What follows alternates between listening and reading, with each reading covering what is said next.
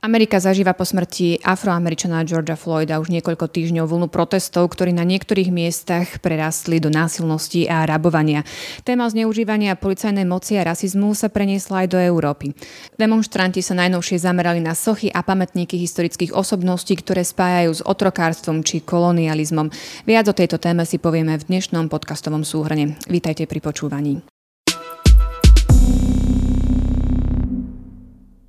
K tejto téme som si pozvala k mikrofónu kolegu Lukáša Krivošika. Lukáš, pekný deň.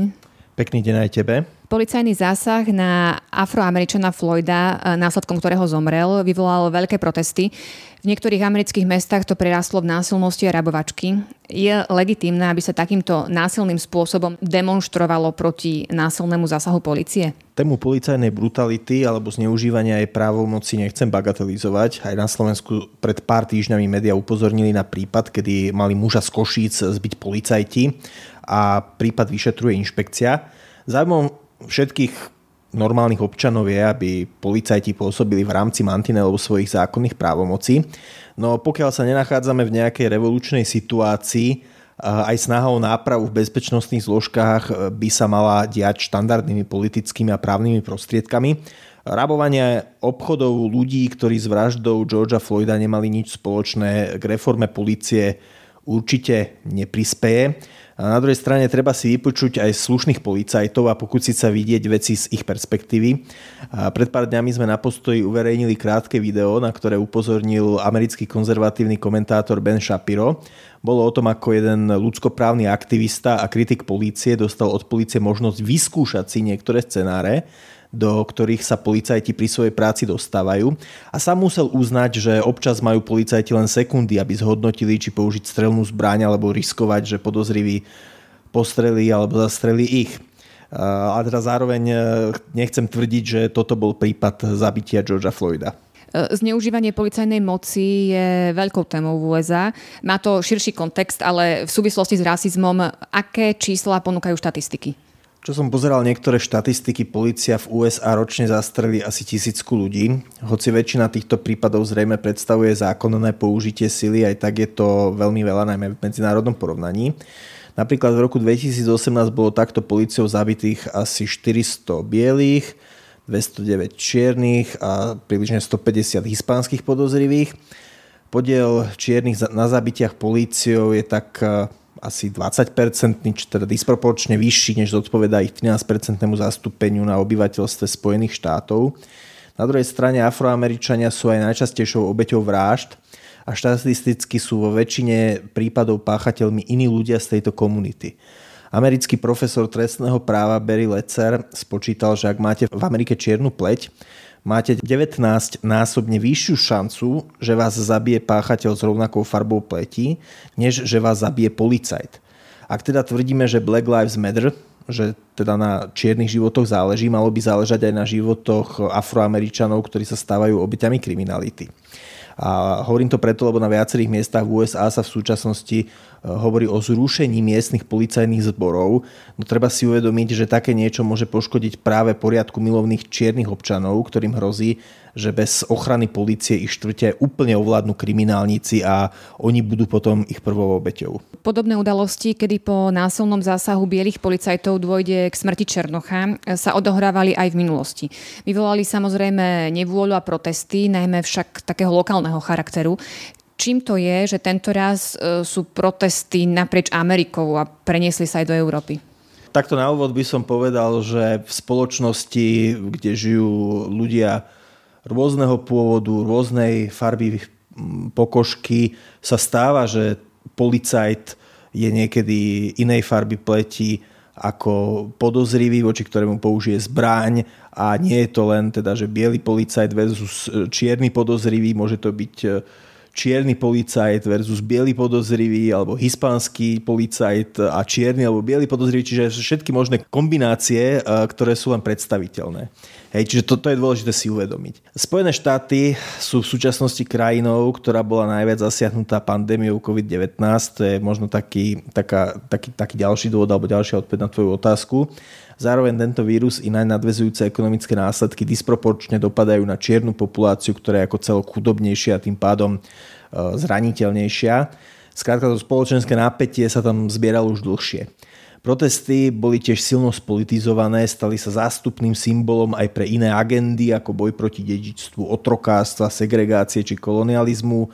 Zapojili sa do nich mladí radikálne lavicoví študenti z univerzít a v neposlednom rade sa tie protesty stali symbolom boja proti Trumpovi vo volebnom roku. V novembri sú totiž v USA prezidentské voľby.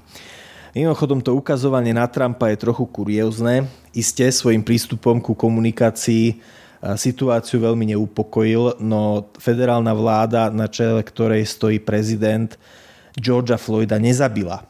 Tie veľké mestá s množstvom kriminality a preťaženou strelbichtivou políciou vo väčšine prípadov 10 ročia nepretržite ovládajú starostovia za demokratickú stranu, nie Trumpovi republikáni. A títo starostovia vlastne zodpovedajú aj za svoje miestne mestské policajné zbory.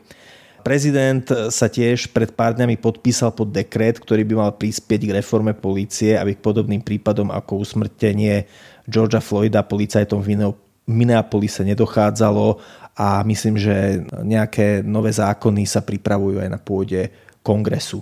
Témach policajného násilia a rasových prejavov voči Černochom sa aktivizuje hnutie Black Lives Matter. Jeho sympatizanti sa najnovšie zamerali na ničenie svoch, ktoré z ich pohľadu predstavujú rasistické osobnosti. Ty si sa tejto téme venoval bližšie vo svojom článku. E, ako sa pozeráš na takúto formu prejavenia protestu? Eh, ja plne rešpektujem, že prebieha medzi historikmi verejnosťou neprestajná debata o kladoch i záporoch historických osobností, ktoré tie sochy zobrazujú.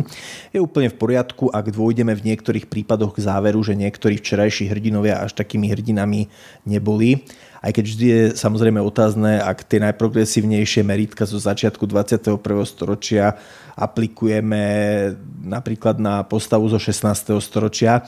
Niekde som zachytil, že v Belgicku mala byť počmáraná socha uh, Julia Cezara. No tak ja neviem, no tak Julius Cezar pred 2000 rokmi žil v otrokárskej spoločnosti, ale tak ne, neviem, že či úplne uh, E, sú na ňo tie naše progresívne štandardy aplikovateľné.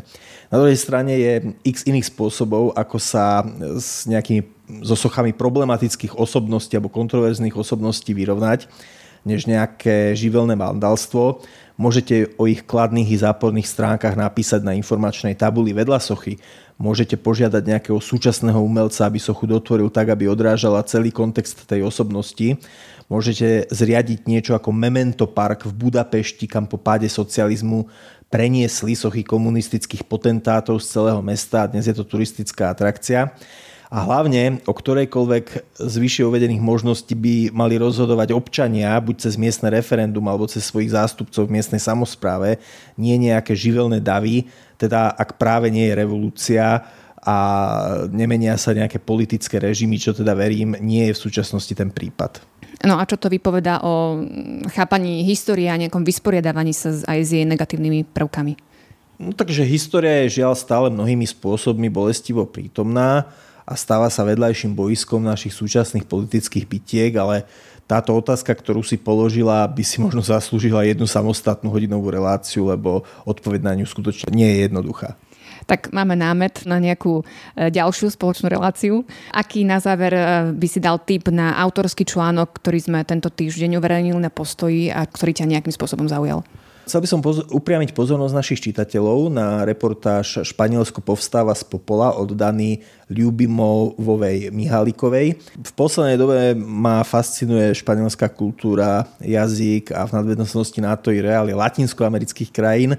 A preto som si reportáž o Španielsku v koronakríze prečítal s veľkým pôžitkom a hoci teda viem si predstaviť, že aj čitatelia už sú možno unavení e, všetkými tými správami o korone a ako ako tým rôzne krajiny prechádzajú, tak ten pohľad do toho španielského života a španielskej skúsenosti je určite e, niečím zaujímavý aj práve preto, že o Španielsku sa až tak často u nás e, v médiách nepíše a nehovorí.